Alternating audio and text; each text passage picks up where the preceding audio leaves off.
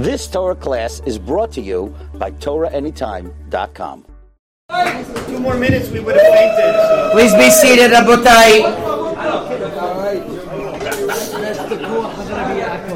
I want to dis- discuss this opportunity of the Hilula of Atir of Abir Yaakov, Rabbi Yaakov Abichsera. A few details.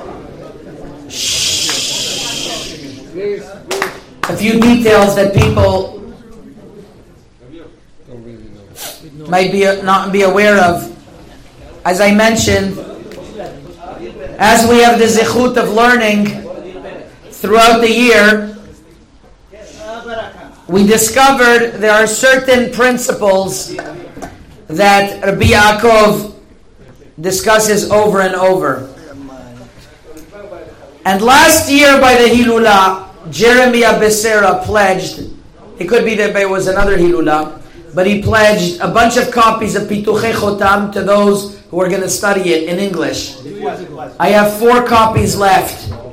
If any, if someone over here is going to pledge to learn the whole Abir Yaakov, it's in English.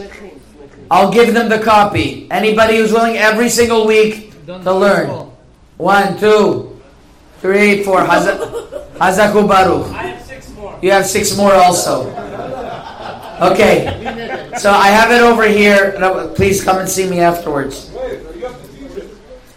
One thing that Rabbi Yaakov always emphasizes over and over is the tikkun shechina, rectifying the shechina. He brings from a couple of places in the Zohar Kadosh how how the most important here tikkun shechina. That's what we're saying. How the most important thing is always to arise, to arouse, and to be mitaken the shechina. He always emphasizes as well tikkun berit, the importance of keeping purity, which is also important in Los Angeles, keeping a purity of tikkun brit. And Rabbi Yaakov, throughout the throughout the, the year that we have learned his Torah together, we have also learned that he's the master psychologist. He always gives he always gives tremendous and deep insights in the psyche of a person and how a person could change. And bischut, these learnings that we did all year, we were able to post it on Torah anytime, and this is also going to go on Torah anytime. And we're able, thousands of people are able to benefit this Torah of Rabbi Yaakov. So I want to share, I want to share, first of all, how Rabbi Yaakov came to be buried in Egypt. This is a very interesting thing that, that actually is found by, by the, the testimony of, of his grandson. Over here he writes, Rabbi Machluf writes about this. There's also a sefer that, that, that, um, that discusses this in depth. And when it's written, Mispar am, Yamecha Amale, I'm going to complete your days. Amale is Gematria 72. That was the days that Rabbi Yaakov lived. 72 years, he was Niftar in Shnat Tafresh Mem. This year is Tavshin Peh, 140 years ago was, was his Hilulam. And what happened was the following. Five times, you have to listen to this very closely, five times Rabbi Yaakov attempted to leave Morocco. Tafilalet to go to Eretz Israel. He said he needs to go to Eretz Israel. His nefesh, his neshama, and his ruach, his chafetz is, is, is in need of going. And every single time, the community ran after him and stopped him and went to the king to get a letter that he shouldn't leave, believe it or not. That's how far they went. The sixth time, Rabbi Yaakov left, and his community ran after him for 20 days. Nowadays we see the opposite. Sometimes the communities they chase, out the bed, they chase them out, right?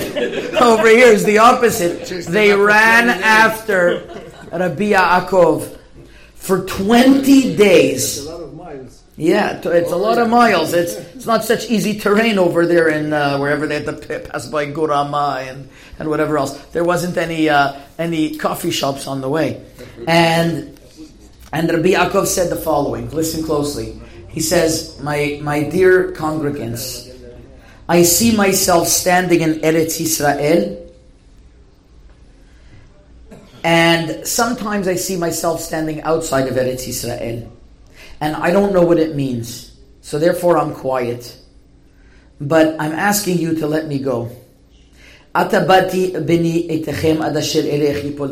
me see what's going to happen. They accepted what Rabbi Yaakov said.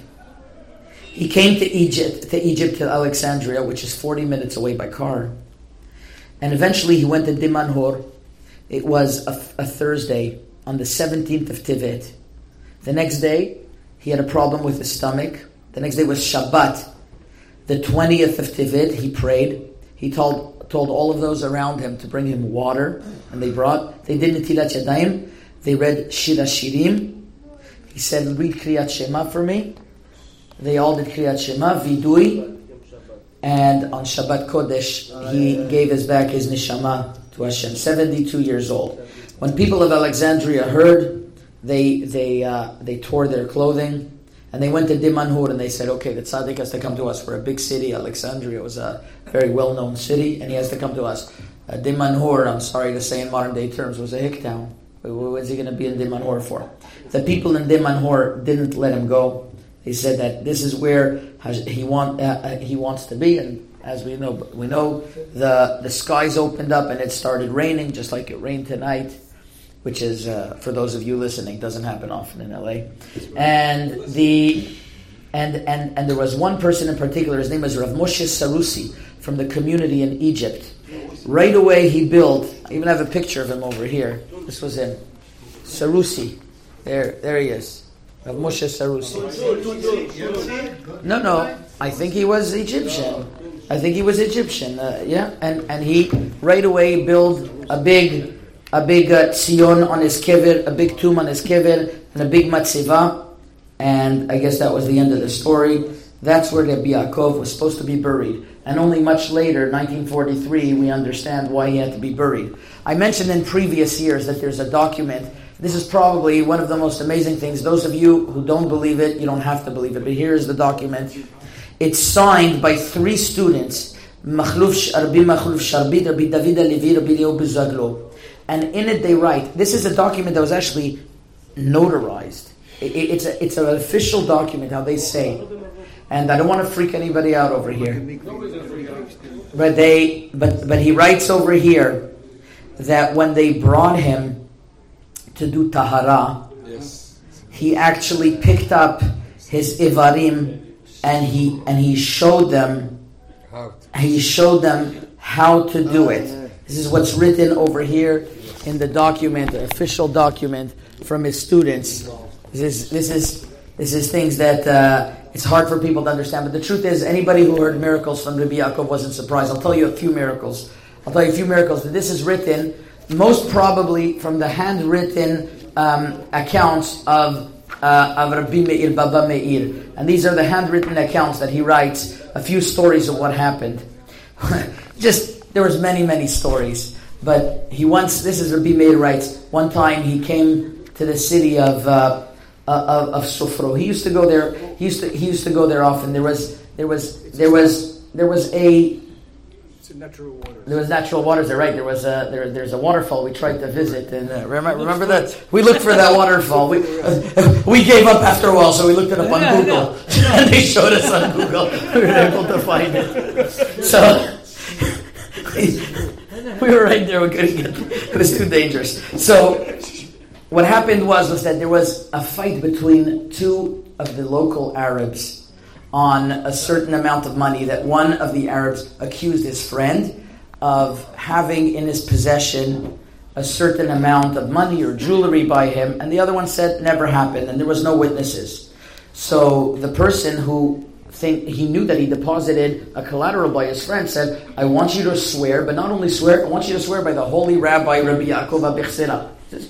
Two two Gentiles. So the uh, the judge the, the Muslim judge said, fine. They went to meet Rabbi Yaakov. He was already uh, far gone. He was 20, 20, uh, 20 days in his journey. until he went to Rabbi Ma- Amor Abidbol, the Avnei Shaish, one of the great Chachamim in Sofro. When they got to him, he was sitting, he was making a seudah. Imagine this, middle of a seudah, two people burst in, we want you to judge. He said, ah, middle of the meal, oh, we want you to judge. He says, okay.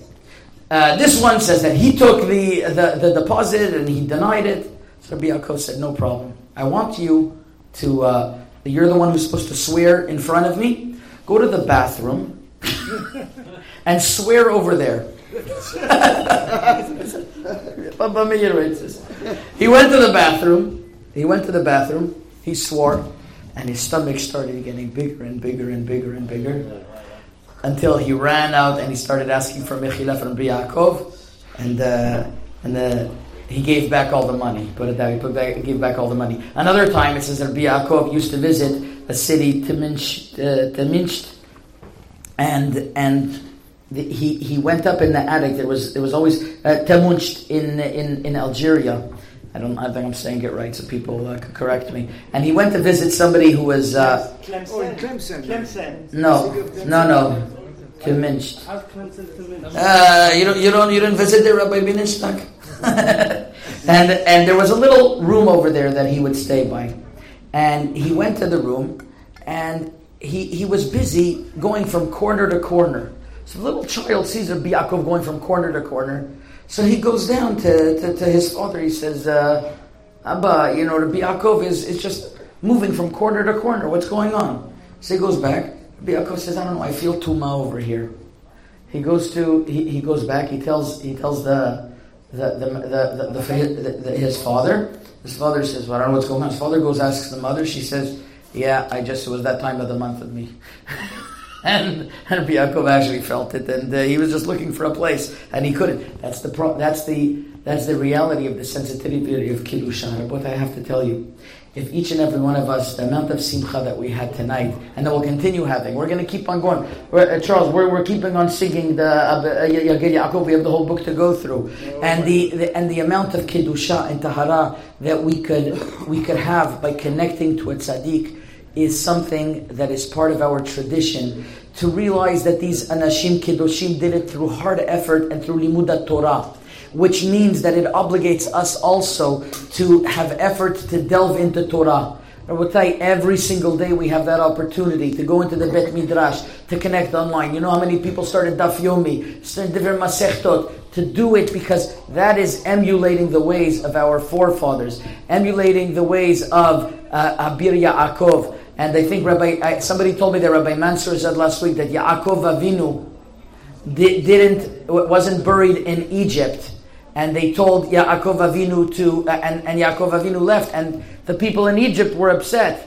But not to worry, eventually there was going to be another Yaakov, the Abir Yaakov, who was going to be buried in Egypt. Zechuto Yagen Alenu. Amen.